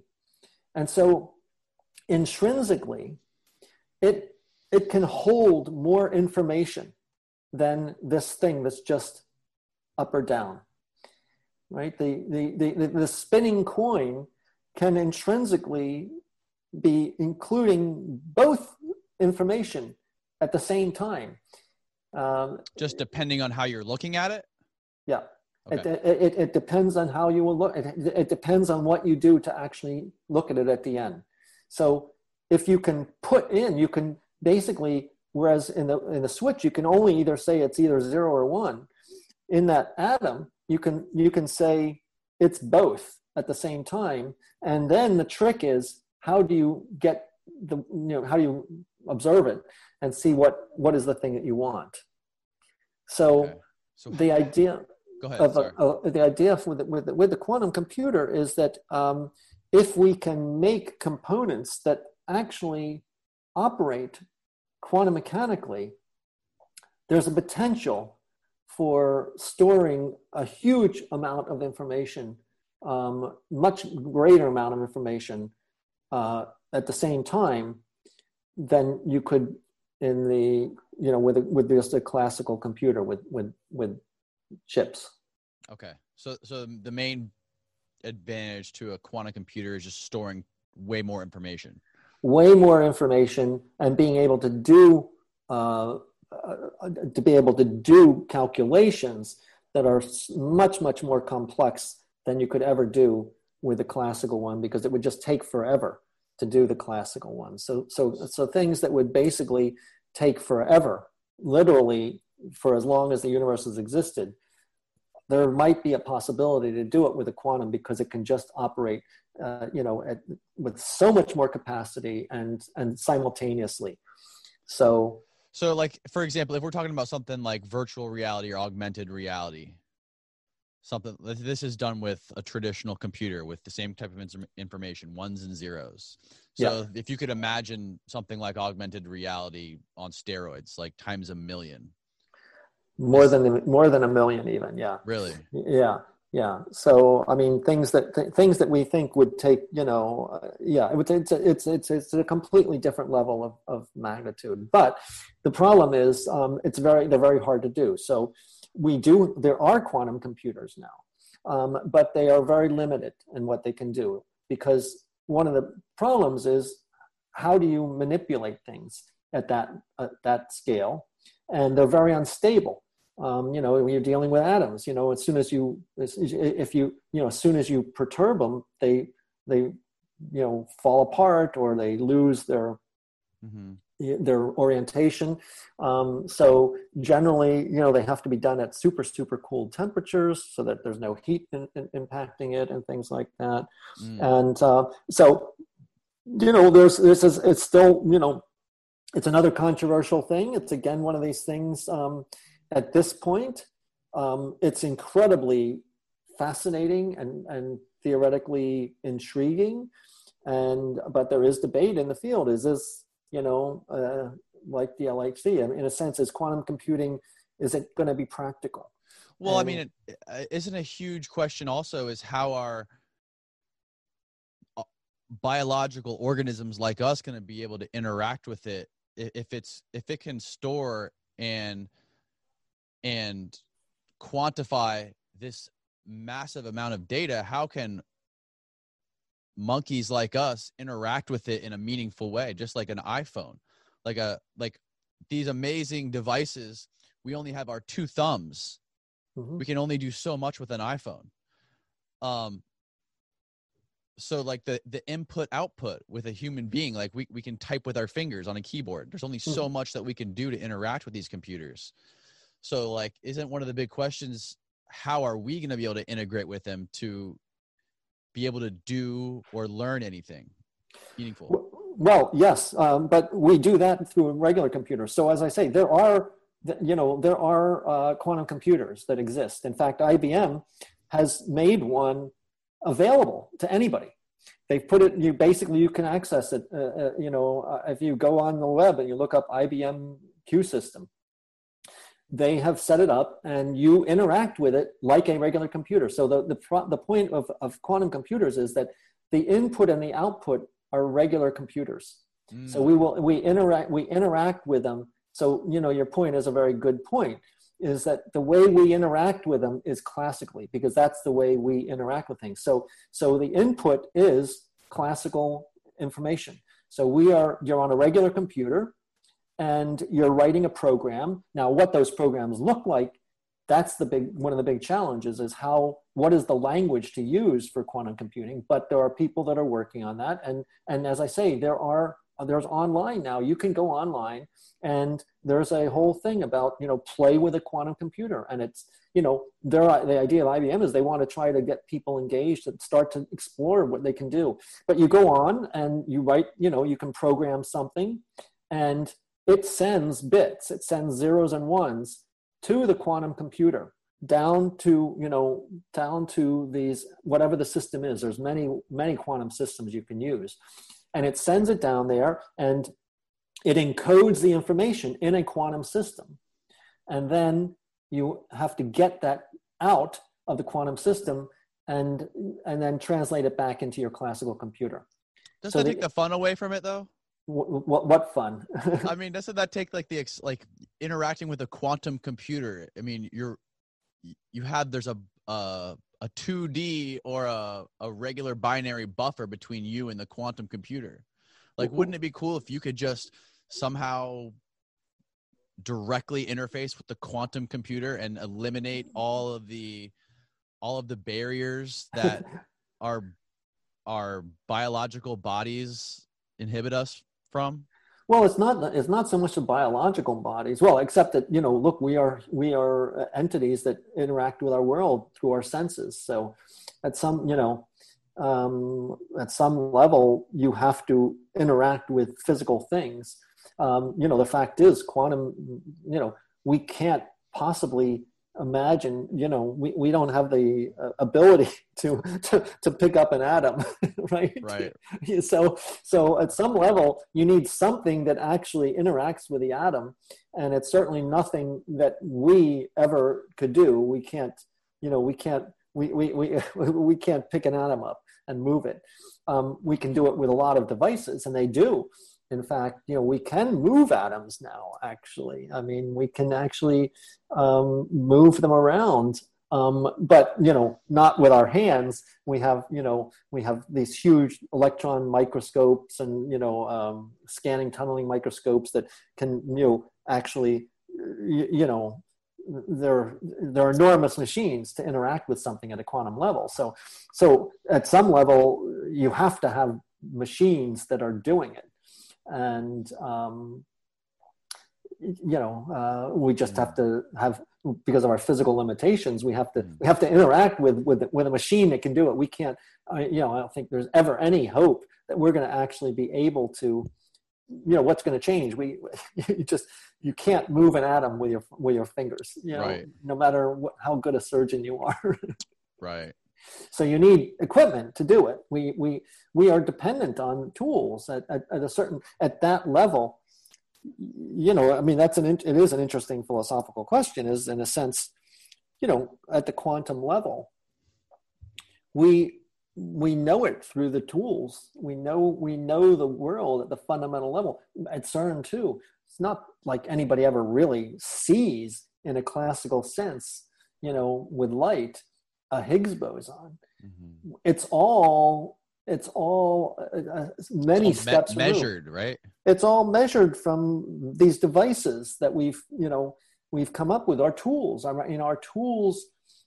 Uh, you know the way we understand the universe is, is basically through whatever tools we use to observe it. And so, you know, at, at the macroscopic level, we have our eyes, um, and, you know, there's some perception of it, but the, the, our picture of the universe is based on you know our biology of how we see things. But as soon as we get beyond things that we can see, then it's based on the data and tools that we have and the picture that we draw from that right, right? i mean we will never you know what does it what does an atom look like um, it's uh, it's based on something that these machines uh, give us uh, an answer to a picture of um, so uh, there's that abstraction of you know our the, the, the you know the way the universe looks is based on the way we look at it, whatever tools we have. A tool looks at it this way and it, it, can detect this part of it, then that's then we construct an image of it from that. Didn't we recently actually get like a an image from a telescope of a black hole? Yeah, uh, uh, multiple telescopes. Yeah, I mean. Uh, so we have an idea of what it could look like. Yeah, uh, it looks like a black hole uh, with, black. with, with a ring around it. No, it does. It was very exciting. I mean, it was you know, and again, it was. Uh, uh, but again, there, you know, telescope. Um, it's an abstraction. It's looking at electromagnetic radiation. Or these big radio telescopes. that are looking, and it was basically done by using multiple ones all around the Earth. Right. So, um, so yes, but it is true, and, and and again, it's another example where we've created this image, but it's based on, you know, I mean, the, the, these things that you know look like radar dishes and you know telescopes. I mean, they're they're they're gaining all this data, and then they combined it all, you know, very in very sophisticated ways to make a composite image of of a black hole, which was yeah, it was very exciting to actually see you know what what this looks like. And you know the hope is that we can study it and study the you know what happens around the perimeter and things like that. So um, look i mean the idea of a black black hole was initially just an anomaly. I mean it was in einstein's theory of general relativity that there was this this you know this problem that it predicted these things where everything blew up basically. Um, and for a long time it just was regarded as a mathematical anomaly. And then you know people began to think well actually maybe can we study these things? Maybe maybe it's not just something where the math falls apart. Maybe we can actually learn something about these mathematically and eventually people did begin to figure things out about it. And now we think we've you know we predicted that they were existing and now we've seen one you know and, and, you know so first it was just we could see that there was evidence of one. As i talked about before you could see things rotating around something that was black and it was so heavy that you had to think it might be a black hole. And now with this new thing that you the image that you've seen actually see it you know? That's so, amazing. yeah it's amazing well, look, man, I really yeah. appreciate you uh, you giving me your time. We just did two hours of uh, yeah fascinating uh, a fascinating conversation, and I hope we can do it. I could sit here for ten hours and talk to you about this stuff. I just it blows my it blows my mind some some of these these concepts and ideas. Um, well, tell people who are listening where they can find out more about what you're doing with your filmmaking and the other stuff that you're creating. Yes, so well, Particle Fever, which is the the film about the discovery of the Higgs boson, that's pretty widely available now. It's on uh, it's on Amazon, iTunes, uh, um, Curiosity Stream, um, many many places. And uh, the bit player about Claude Shannon and information theory is now on Amazon Prime and on Curiosity Stream. And um, I'm, you know, my, next uh, another project I'm working on now is is an, an adaptation of um, Richard Powers' book, uh, The Goldbug Variations. And so that'll be uh, a fiction film, and it's looking at overlaps in uh, music and biology and molecular biology, and uh, again, exploring this idea of uh, what is the best way to look at the world and to live in it. So, when do you plan on, on releasing that one? Well, I'm uh, got to shoot it first, so I, you know, right yeah, Okay. it's a script right now. Yes, so well, awesome, man. Good. I really appreciate your time, and it was great meeting you, Mark. Great. Well, it was a pleasure, and um, I hope that answered some of your questions, and that some of your uh, listeners will will be intrigued as well.